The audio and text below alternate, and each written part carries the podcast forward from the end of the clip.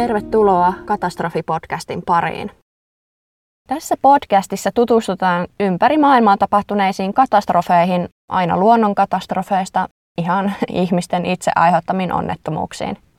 Näiden tapahtumien rinnalla keskityn myös kertoa ainakin yhden ihmiskohtalon tarinan, tai pyrin tuomaan ainakin jotenkin esille, miten nämä katastrofit on vaikuttanut ihmisten elämään jälkeenpäin. Mua kiinnostaa kuulla, millaisista katastrofeista sinä tahtoisit kuulla jatkossa. Voit jättää mulle viestin joko Instagramiin at katastrofipodcast tai sähköpostiin katastrofipodcast at hotmail.com. Halutessasi voit myös lähettää sähköpostiin uusia jaksoideoita, kysymyksiä tai vaikka sitä paljon toivottua rakentavaa palautetta. Ja mikä sen parempi tapa aloittaa katastrofiaiheinen podcast kuin pilaamalla jokaisen rantaloma keskittymällä haihyökkäyksiin. Tämän jakson aiheena on siis haiden aiheuttama onnettomuuksien sarja, joka tunnetaan Jersey Shoren haihyökkäyksinä. Nämä hyökkäykset tapahtuivat vuoden 1916 heinäkuussa Yhdysvalloissa ja ovat itse asiassa myös innoittajana tappajahai-romaanille ja elokuvalle. Mun tavoitteena on jokaisen jakson alussa kertoa hieman siitä, millainen maailma oli näiden tapahtumien aikaan. Joten aloitetaan tutustumalla vuoteen 1916 ja sen ajan henkeen. Vuotta 1916 leimaa etenkin käynnissä oleva ensimmäinen maailmansota, joka oli alkanut paria vuotta aiemmin vuonna 1914. Kyseessä on yksi historian tuhoisimmista sodista, jolla oli pitkäaikaisia vaikutuksia koko maailman tulevaan rakenteeseen. Ja tämän ensimmäisen maailmansodan taustalla oli valtavasti eri maiden välisiä siteitä, kiristäviä tekijöitä, muun muassa sotateknologian kehitys, siirtomaapolitiikka ja talouden aiheuttamat haasteet. Mutta lyhyesti sanottuna sota alkoi vuonna 1914 niin sanotuista Sarajevon laukauksista, jolloin Itävallan kruunun prinssi Franz Ferdinandi ja hänen vaimonsa tulivat murhatuksi Sarajevon kaupungissa Bosnia-Herzegovinassa. Tästä alkoi ketjureaktio, joka lopulta johti ensimmäisen maailmansodan syttymiseen. Sotaan liittyi useita maita Euroopassa, mutta lopulta myös valtioita liittyi Euroopan ulkopuoleltakin mukaan. Haihyökkäyksien aikaan Yhdysvallat eivät itse olleet vielä mukana sodassa, mutta he liittyisivät myöhemmin rintamataisteluihin Euroopan maaperällä. Vuonna 1916 myös englantilainen kirjailija ja filosofi J.R.R. Tolkien menee naimisiin kihlattunsa Edith Prattin kanssa. Tolkien tunnetaan etenkin Taru Sormusten herrasta ja Hobitti-fantasiaromaaneista, ja häntä pidetäänkin nykyaikaisen fantasiakirjallisuuden isänä. Tolkien aloitti kirjoittamaan fantasiasatuja palvellessaan Iso-Britannia ensimmäisessä maailmansodassa. Lisäksi ensimmäinen valokatkaisija on-off tapilla keksittiin. Myös ensimmäinen vetoketju oli suunnitteilla vaateteollisuuteen, eli tähän asti vetoketjusta ei tiedetty mitään, vaatteiden kiinnitys tapahtui pääasiassa napein ja nyörein. Lisäksi Britannian armeija tekee ensimmäisen onnistuneen verensiirron, ja tämän invention puute tuleekin itse asiassa hyvin tähdelliseksi tämän jakson aikana. Entäs mitä tapahtui meidän pienessä Suomessa? Suomi kuului edelleen Venäjän keisarikuntaan, jota johti keisari Nikolai II. Vuonna 1916 Suomessa pinnalla oli etenkin Venäjän pyrkimys kaventaa Suomella olevaa autonomiaa vielä entisestään. Käynnissä oli niin sanottu toinen sortokausi, jolloin Venäjä pyrki lisäämään venäjän kielen opiskelua ja parantamaan venäjän kielen asemaa Suomessa niin, että venäjän kielen hallitsevat henkilöt pääsivät korkeampiin virkoihin töihin ja saivat helpommin apurahaa ja palkankorotuksia. Venäjän kielen opiskelusta tuli myös monissa kouluissa pakollista. Lisäksi vuonna 1916 Helsinkiin avattiin Suomen kansallismuseo ja säveltäjä John Sibelius juhlisti 50 vuottaan juhlakonsertilla, jossa hän johti viidennen sinfoniansa ensiesityksen. Eli tällainen maailma oli Jersey Soren haihyökkäyksien aikaan.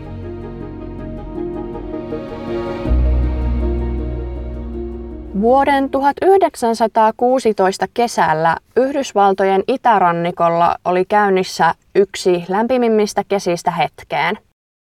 Lämpötilat pysyttelivät reippaasti yli plus 30 celsiusasteen yläpuolella useamman päivän ajan. Ilma oli myös erityisen kosteaa, mikä sai kuumuuden tuntumaan entistä tukalammalta. Korkeiden lämpötilojen lisäksi New York oli polioviruspandemian kurissa. Polio on siis viruksen aiheuttama sairaus, joka voi vakavimmassa tapauksessa aiheuttaa pahoja influenssan oireita tai vaikuttaa jopa keskushermoston toimintaan. Pahimmissa tapauksissa polio voi tuhota jopa hermosoluja ja aiheuttaa henkilön halvaantumisen. Poliota vastaan on ollut olemassa rokote 1950-luvulta lähtien, mutta tosiaan vielä vuonna 1916 poliorokotteesta ei ollut tietoakaan. New York määrättiin polion takia karanteeniin, joten terveenä pysyneet New Yorkilaiset lähtivät kaupungista pikaisesti välttääkseen oman perheen sairastumisen. Ihmiset suuntasivat sankoin joukoin lähellä sijaitsevan New Jerseyn osavaltion itärannikolle, Jersey Shoreen, joka tarjosi paljon mielekkäitä vaihtoehtoja ja resursseja kuumasta kesästä selviämiseen. Alueella vieraili myös paljon ihmisiä Filadelfiasta, joka sijaitsee noin sadan kilometrin päässä Jersey Shoren rannoilta.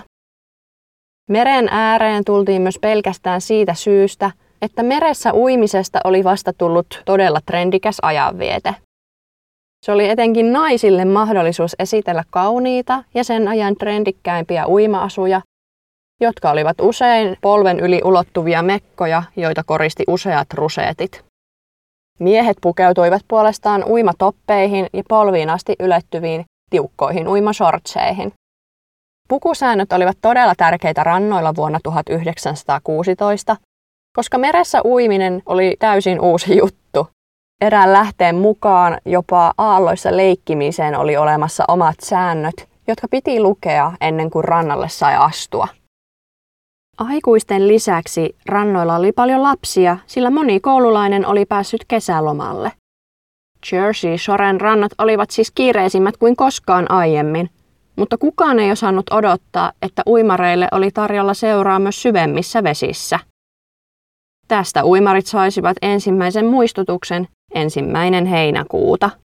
25-vuotias Charles Vansant oli matkannut vanhempiensa ja sisariensa kanssa Länsi-Filadelfiasta lomailemaan Jersey Shoreen. Heidän lomakohteenaan oli Jersey Shorella sijaitseva Beach Haven ranta ja sen tuntumassa oleva hotelli.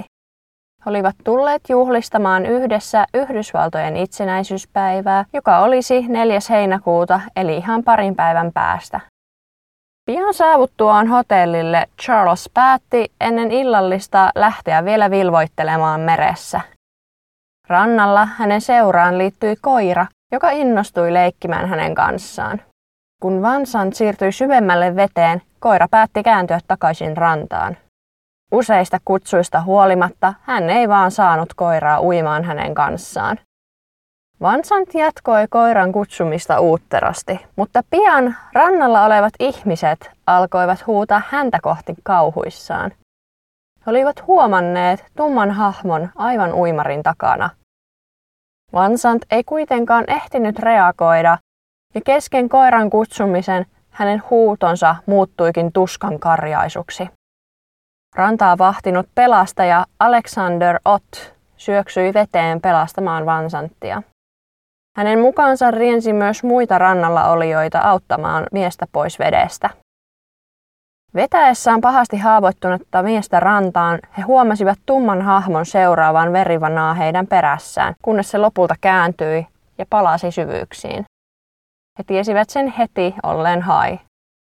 Muutaman lähteen mukaan silminnäkijät olivat kertoneet, että hai ei vain seurannut heitä rantaan, vaan itse asiassa roikkui Vansantin jalassa kiinni aina siihen asti, kunnes sen vatsa osui pohjaan ja se päästi irti. Tuhot, joita Hai oli aiheuttanut, olivat vakavat. Hai oli repinyt Vansantin vasemman reiden kokonaan riekaleiksi lonkasta polveen asti, ja hänen reitensä luu oli selvästi näkyvissä. Vansant vietiin kiireellä hotellille ja hänelle yritettiin antaa ensiapua, mutta vamma oli aivan liian vakava. Charles Vansant kuoli verenhukkaan hotellin vastaanottotiskille samana iltana, ja näin Jersey Shoren High oli saanut ensimmäisen uhrinsa. Tätä haihyökkäystä pidettiin täysin uskomattomana. Tuohon asti vallalla oli ollut uskomus, että hait ovat ujoja eläimiä, jotka eivät edes ole kyvykkäitä aiheuttamaan ihmisille vahinkoa. Hämmentyneet ihmiset kääntyivät viranomaisten ja tutkijoiden puoleen ja vaativat selvitystä tilanteesta. Tutkijat ja lehdistö olivat kuitenkin haluttomia uutisoimaan hain hyökkäyksestä vakavana asiana. Pelättiin, että uutiset haihyökkäyksestä aiheuttaisi paniikkia ja vähentäisi näin potentiaalisten asiakkaiden saapumista Jersey-soren rannoille. Etenkin alueen maineen pilaantumista pelättiin, joten paikalliset lehdet eivät tuoneet asiaa sen kummemmin esille. Haihyökkäystä jopa vähäteltiin. Eräs kala- ja kalastusvaltuutettu kertoi Philadelphian Public Ledger-lehdelle vapaasti suomennettuna näin. Charles Vansantin kuolemasta huolimatta en ole sitä mieltä, että ihmisten tulisi vältellä rannoilla uimista ihmissyöjäkalojen pelon takia. Vansant leikki vedessä koiran kanssa ja alueella oli juuri silloin pieni hai, joka oli joutunut lähemmäs rantaa vuoroveden mukana.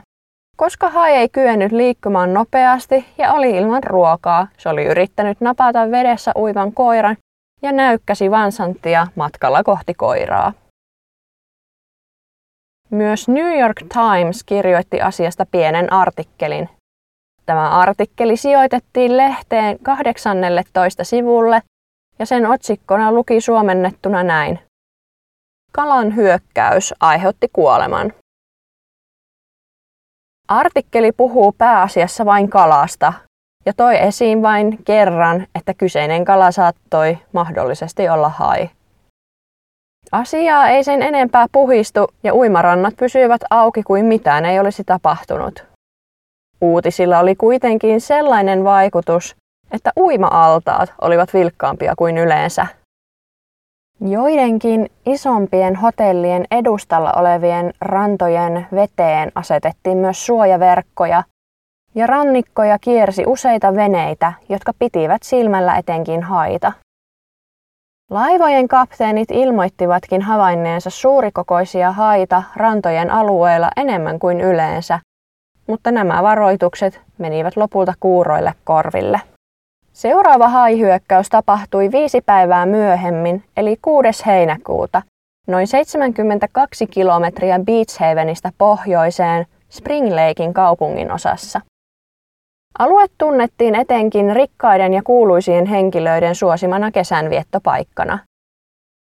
Spring Lakein rantoja koristavat useat hotellit ja huvilat, joissa majoittuivat ajan suurimmat tähdet ja jopa sen hetkisellä Yhdysvaltain presidentti Woodrow Wilsonilla oli oma kesähuvila Spring Lakeissa.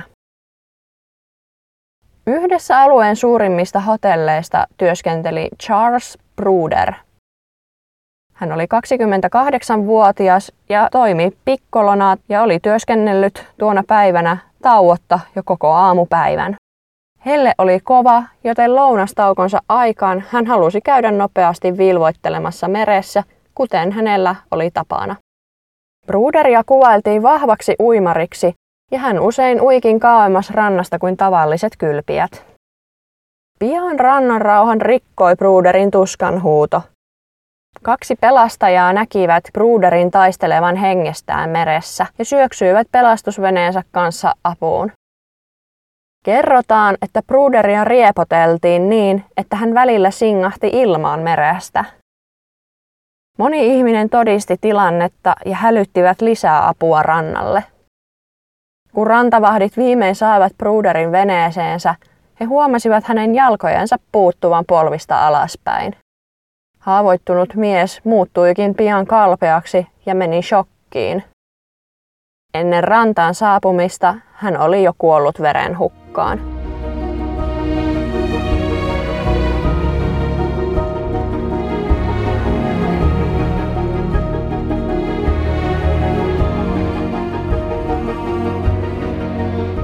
Tällä kertaa myös median reaktio oli suurempi kuin ensimmäisen haihyökkäyksen aikaan. Liekö syynä ollut sitten ohitse mennyt itsenäisyyspäivä vai vakavan onnettomuuden toistuminen, mutta tällä kertaa ihmissyöjähait olivat lehdistönkin mukaan oikea uhka. Monet lehdet uutisoivat haihyökkäyksistä etusivuillaan ja hetken jopa ensimmäiseen maailmansotaan liittyvät uutiset jäivät taka-alalle. Monia hai-asiantuntijoita haastateltiin asiaan liittyen. Monet heistä olivat aiemmin väittäneet, ettei hait koskaan hyökkäisi ihmisten kimppuun. Nyt haihyökkäyksiä oli ollut jo kaksi yhden viikon sisään, ja molemmat olivat johtaneet kuolemaan. Tutkijat olivat haluttomia myöntämään vieläkään, että hait olisivat uimareille uhka. Toisaalta he myös sanoivat, etteivät metalliaidat olisi tietenkään pahitteeksi laittaa uimarantojen tuntumaan uusien hyökkäysten välttämiseksi. Nyt rantoja vahti yhä useammat veneet, jotka olivat myös viimeisen päälle aseistettuja haulikoista harppunoihin ja jopa kirveisiin asti. Moni halusi napata itse tämän ihmissyöjähain, ja monia haita tapettiinkin alueella seuraavien päivien aikana. Etenkin härkähaita ja valkohaita metsästettiin urakalla, sillä silminnäkijä lausuntojen mukaan tutkijat uskoivat hyökkäyksen takana olleen jompikumpi. Haiden ruumiita nostettiin esille satamaan ja pientä maksua vastaan katselijat pääsivät katsomaan niitä vieläkin lähempää. Haimetsästyshuuma kesti muutaman päivän ajan, mutta lopulta rauhoittui ja uimarannat täyttyivät jälleen uimareista. Tuli heinäkuun 12. päivä ja vaikka hai-uutiset hiipuivat pois, helle jatkui New Jerseyssä. Kuumuus koetteli myös Matavania, pientä noin 1200 asukkaan kylää, joka sijaitsee noin 2,5 kilometriä sisämaahan mereltä. Matavan ei muistuttanut mitään rantalomakohdetta, vaan on aika stereotyyppinen pikkukylä Jersey-Soren taajama-alueella. Ehkä paikan pienuudesta kertoo parhaiten se, että kylän poliisimestari oli myös kylän ainoa parturikampaaja. Matavanin läpi kulkee niin sanottu Matavan Creek, eräänlainen kapeahko vesireitti, joka on noin 12 metriä leveä ja 9 metriä syvä. Sen vesi on pääasiassa mutaista makeaa vettä, joka virtaa Atlantille päin ja lopulta sekoittuu meriveteen Raritanin lahdella. Tuota vesireittiä monet paikalliset hyödynsivätkin vilvoitteluun kuumalla säällä, eikä vanhat haiuutiset olleet sitä estämässä. Vanha merikapteeni ja Matavanin asukas Thomas Cottrell huomasi joen ylittävällä sillalla ollessaan valtavan hahmon liikkuvan joen ylävirtaan. Se liikkui päättäväisesti mereltä Matavanin kylää kohti. Merikapteenina hän tunnisti heti kyseessä olevan hai ja arvioi sen olleen noin kaksi ja puoli metriä pitkä. Kotrell riensi puhelimelle antamaan varoituksen haista. Hän soitti Matavanin seriffille, mutta hän ei uskonut vanhaa merikapteenia. Matavan Creek Poukamassa ei ollut koskaan nähty haita. Koko rannikko oli muutenkin ollut haimetsästyshuuman vallassa ja ihmiset nyt nauroivat tuon vanhan kapteenin keksivän vain kalajuttuja merihirviöistä. Kerrotaan, että seriffi oli jopa tokaissut Kotrelille, että olisi todennäköisempää nähdä norsu uimassa Matavanissa kuin hai. Tuohtuneena vanha kapteeni kuitenkin päätti omatoimisesti silti kiertää joen penkkaa ja varoittaa ihmisiä haista. Koska helle jatkui, myös Lester Stilwell 11 vuotta ja hänen ystävänsä päättivät mennä vilvoittelemaan Poukaman rantaan. Pojat eivät kuulleet Kotrellin varoituksia, sillä he saapuivat rantaan onnettomasti juuri silloin, kun vanha kapteeni oli sieltä poistunut kohti seuraavaa uimapaikkaa. Pojat hyppivät viileään veteen laiturilta, uivat ja leikkivät hyvän aikaa ennen kuin huomasivat vedessä lipuvan objektin. Pojat kuvailivat sen näyttäneen vanhalta lahonneelta laudalta tai tukilta. He eivät kiinnittäneet siihen huomiota ennen kuin tumma evä nousi veden pintaan. Tästä syntyi paniikki. Pojat kiirehtivät rantaa kohti, mutta Stilwell jäi muita jälkeen. Hai tarrasi häneen ja veti hänet mukanaan syvään veteen. Poika ehti kiljaisemaan vain kerran ennen kuin Hai veti tämän veden alle. Pian mutainen vesi muuttui punertavaksi verestä, eikä Stilwell enää koskaan noussut pintaan.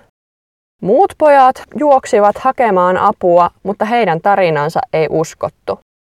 Stilwell oli kärsinyt epileptisistä kohtauksista ja aikuiset ajattelivat, että ehkä poika oli saanut kohtauksen uidessaan. Se vaikutti todennäköisemmältä kuin haihyökkäys. Peläten kuitenkin, että poika oli kohtauksen takia vaarassa, muutama kylän mies kiirehti rantaan pelastamaan poikaa. Mukana oli myös bisnesmies Watson Fisher, 24 vuotta, jolle Stilwell oli todella tuttu. Kun poikaa ei näkynyt, he uskoivat tämän hukkuneen. Miehet kaartelivat aluetta veneellä ja sekoittivat pohjaa airoilla ja kepeillä. Alavirtaan jopa asetettiin verkko, jonka tarkoitus oli estää pojan ruumista kulkemasta kauemmas alavirtaan. He ihmettelivät veden punaisuutta, mutta selittivät sen sillä, että poika oli ehkä keskellä kohtausta joko lyönyt päänsä tai oksentanut verta. Fisher ja pari muuta lopulta hyppäsivät veteen ja etsivät poikaa sukeltamalla eri kohdissa jokea. He sukeltelivat ja etsivät, mutta eivät tahtoneet millään löytää pienen pojan ruumista. Rannalle oli tuohon mennessä kertynyt paljon ihmisiä seuraamaan etsintöjä, ja myös Stilwellin vanhemmat odottivat lohduttomina poikansa löytymistä. Fisher päätti tehdä vielä viimeisen sukelluksen ja löysikin pojan ruumiin. Hän nousi pintaan pienen valkoisen ruumiin kanssa ja lähti uimaan kohti rantaa. Hän oli jo päässyt melkein joen penkalle, kun hai iski hampaansa hänen oikeaan reiteensä. Muut paikalla olevat katsoivat kauhuissaan Fisherin taistelevan haita vastaan. Fisher hakkasi sitä nyrkeillä, mutta hai ei päästänyt irti. Kun haita onnistuttiin kolauttamaan melalla muutaman kerran, se viimein irrotti hampaansa Fisherin reidestä. Alavirtaan asetettu verkko kuitenkin esti haita palaamasta merelle, joten se kääntyi takaisin ylävirtaan. Fisher kuoli saamiinsa vammoihin samana iltana sairaalassa. Taistellessaan haita vastaan Fisher oli joutunut pudottamaan Stilwellin pienen ruumiin takaisin jokeen ja pojan ruumis löytyi kaksi päivää myöhemmin noin 46 metrin päästä tapahtumapaikalta. Viimeiseksi hain uhriksi joutui 12-vuotias poika nimeltä Joseph Dunn. Hän oli kotoisin New Yorkista, mutta oli nyt Matavanissa ystävänsä luona veljensä kanssa. Myös pojat olivat päättäneet mennä Matavan kriikille vilvoittelemaan kuumana kesäpäivänä. Uimapaikka, jonka pojat olivat valinneet, sijaitsi vain 800 metriä siitä paikasta, jossa Fisher ja Stilwell olivat joutuneet hai-hyökkäyksen kohteeksi. Itse asiassa Fisheriin kohdistuneesta hyökkäyksestä oli kulunut vain puoli tuntia. Pojat olivat joko jättäneet kapteenin varoitukset kuulematta tai olivat olleet piilossa, kun kapteeni oli kulkenut heidän ohitseen. Pian pojat kuulivat jonkun huutavan heille rannalta, että hai lähestyi heitä. Pojat kiiruhtivat pois vedestä, mutta ennen kuin Dan ehti laiturille, hai iski hampaansa hänen vasempaan jalkaansa. Hai riuhtaisi pojan kauemmas laiturista ja yritti vetää Danin mukanaan jokään. Josephin veli Michael ja ystävä kuitenkin tarrasivat poikaan kiinni, eivätkä antaneet hain vetää poikaa yhtään kauemmaksi. Tilanne muistutti hetken köydenvetoa, jonka pojat olivat epätoivoisesti häviämässä. Heidän apunsa riensi kuitenkin lähellä ollut aikuinen, joka sai voimillaan repäistyä pojan vapaaksi hain otteesta. Joseph Dunn kiidätettiin sairaalaan saamaan hoitoa. Hänen jalkansa, etenkin pohje, oli pahasti vaurioitunut, mutta hain hampaat eivät olleet onneksi osuneet tärkeisiin verisuoniin. Hänen mahdollisuutensa selviytyä olivat tästä syystä paremmat kuin muiden uhrien. Erään lähteen mukaan kerrottiin, että jalka oli vaurioitunut niin pahasti, että se olisi jouduttu amputoimaan. Muut lehdet nostivat esiin vain sen, että Joseph Dunn joutui kävelemään loppuelämänsä linkuttaen. Dunn oli ainoa, joka jäi henkiin Jersey Soren hyökkäyksistä. Nämä viisi hyökkäystä tapahtuivat siis noin kahden viikon sisällä, ja kolme viimeistä tapahtuivat yhden päivän aikana Matavanissa. Ihmiset olivat raivoissaan. Jo samana iltana, kun Dan oli viety sairaalaan, paikalliset alkoivat etsiä haita Matavan kriikistä. He varustautuivat asein, kuten haulikoin, harppuunoin ja kirvein, sekä heittivät dynamiittia veteen. Jerseyin tappajan nappaajalle luvattiin rahapalkinto ja myös jopa valkoinen talo antoi liittovaltiollista apua siihen, että lainaus, kylpiöitä saalistaneet julmat ihmissyöjähait saataisiin ajettua pois rannoilta. Lainaus loppuu. Monia haita tapettiin ympäri Jersey-soria seuraavien päivien ajan. Arvioitiin, että jopa satoja haita tapettiin vain yhden päivän aikana. Lopulta isokokoinen valkohai saatiin kiinni Raritanin lahdelta. Eli tämä on se lahti, jonne Matavanin Creek laskeutuu. Hai oli jäänyt kiinni erään kalastajan kalaverkkoon ja kalastaja oli tappanut hain väitetysti hakkaamalla sen melalla kuoliaaksi. Hain ruumis vedettiin South Amboin satamaan jossa sitä tutkittiin tarkemmin. Päätettiin, että hain vatsan sisältö olisi syytä myös tarkastaa, koska hai oli tuohon asti suurin napattu. Kalastaja avasi hain vatsan ja paikalle kutsutut lääkärit tutkivat sen sisällön. Väitetään, että he löysivät palaan ihmisen kylkiluusta tai leukaluusta sekä muuta ihmiselle kuuluvaa kudosta. Tätä tietoa ei ole kuitenkaan pystytty varmistamaan, joten kyseessä voi olla myös legenda. Jersey Soren tappaja oli väitetysti nyt kuitenkin napattu. Tietenkään ei voida väittää, että juuri tämä hai oli kahden viikon ajan kauhua aiheuttanut tappajahai, mutta tämä hai oli ainut, jonka vatsasta löydettiin väitetysti ihmisten jäänteitä. Myöhemmin on kuitenkin ajateltu, että valkohai ei voisi olla syyllinen ainakaan Matavanissa tapahtuneisiin hyökkäyksiin. Valkohait ovat suolaisen meriveden kaloja, eivätkä selviäisi kauaa Matavanin kriikissä olevassa makeammassa vedessä. Härkähai, joka oli myös yksi epäilty hailaji onnettomuuksien takana, puolestaan pystyy selviytymään niin suolaisessa kuin makeassa vedessä. Haihyökkäykset kuitenkin mystisesti lakkasivat kokonaan Jersey-sorella, eikä kukaan osaa sanoa, mikä todellinen syy tähän oli.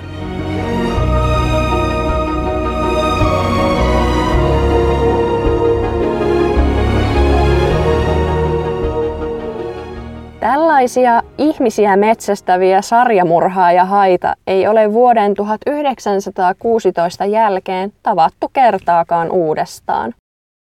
Hait eivät kuitenkaan ole Jersey-soren alueella vierasnäky.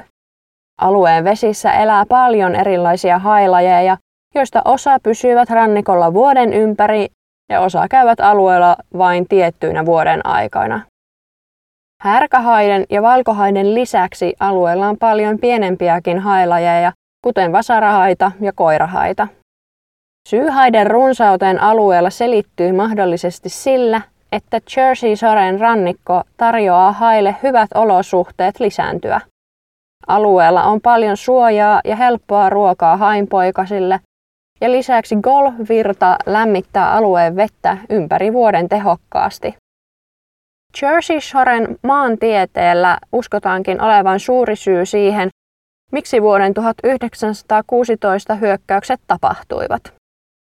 Rannan alue oli haiden lisääntymiselle tärkeä paikka jo ennen kuin yhdysvaltalaiset keksivät meressä uimisen olevan trendikästä.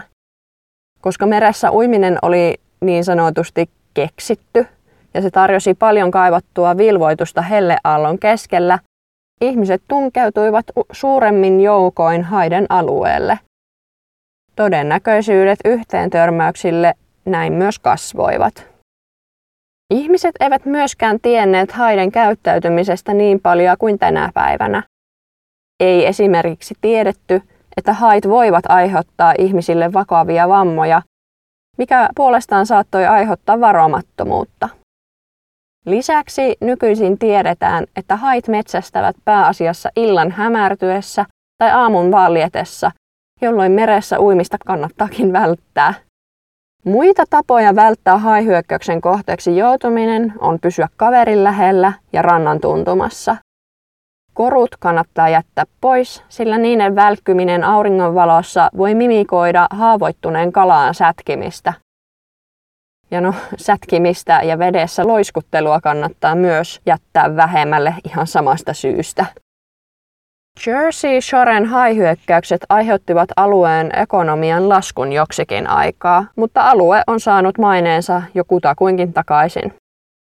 Vuoden 1916 haihyökkäykset toimivat tosiaan myös Tappaja-haikirjan ja siitä tehtyjen elokuvien inspiraationa, joten alue houkuttelee puoleensa paljon faneja. Jersey Shore toimii edelleen suosittuna lomakohteena, mutta nykyisin alueella keskitytään myös entistä tarkemmin haiden tutkimiseen ja suojeluun. Tutkimuksella pyritään ymmärtämään haiden käyttäytymistä paremmin.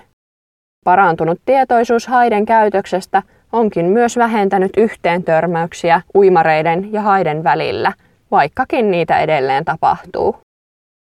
Parantuneiden ensiaputaitojen ja terveydenhuollon ansiosta haihyökkäykset koituvat yhä harvemmin henkilön kuolemaan.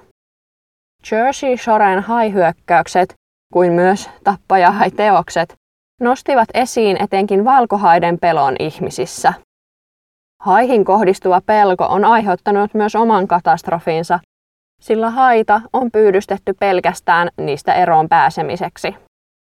Nykyisin monet tahot pyrkivätkin parantamaan haiden imagoa, jotta niiden todellinen arvo meriekosysteemien osana tunnistettaisiin paremmin. Se, mitä tapahtui Joseph Dunnille, ainoalle haihyökkäyksistä selvinneelle uhrille, jää hieman mysteeriksi.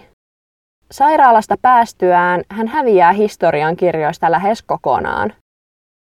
Joseph Dunn ei ollut kotoisin Matavanista, joten hän ei nouse esiin Matavania koskevissa uutisissa haihyökkäysten vuosipäiviä käsittelevissä lehtijutuissa.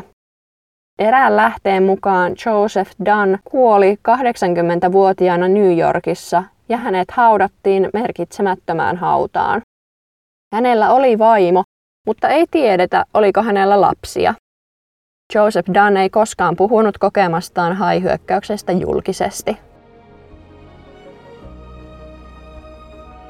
Tässä oli kaikki, mitä haluaisin kertoa teille Jersey Shoren haihyökkäyksistä. Katastrofi-podcastin jaksoihin liittyviä kuvia voit seurata Instagramista at katastrofipodcast. Ja tosiaan uusia jaksoideoita palautetta, kysymyksiä, voitte lähettää sähköpostiin katastrofipodcast.hotmail.com tai sitten lähestyä Instagramissa vaikka yksityisviestillä. Kiitos, että kuuntelit tämän jakson ja toivottavasti tykkäsit siitä. Tavataan seuraavassa katastrofissa. Moikka!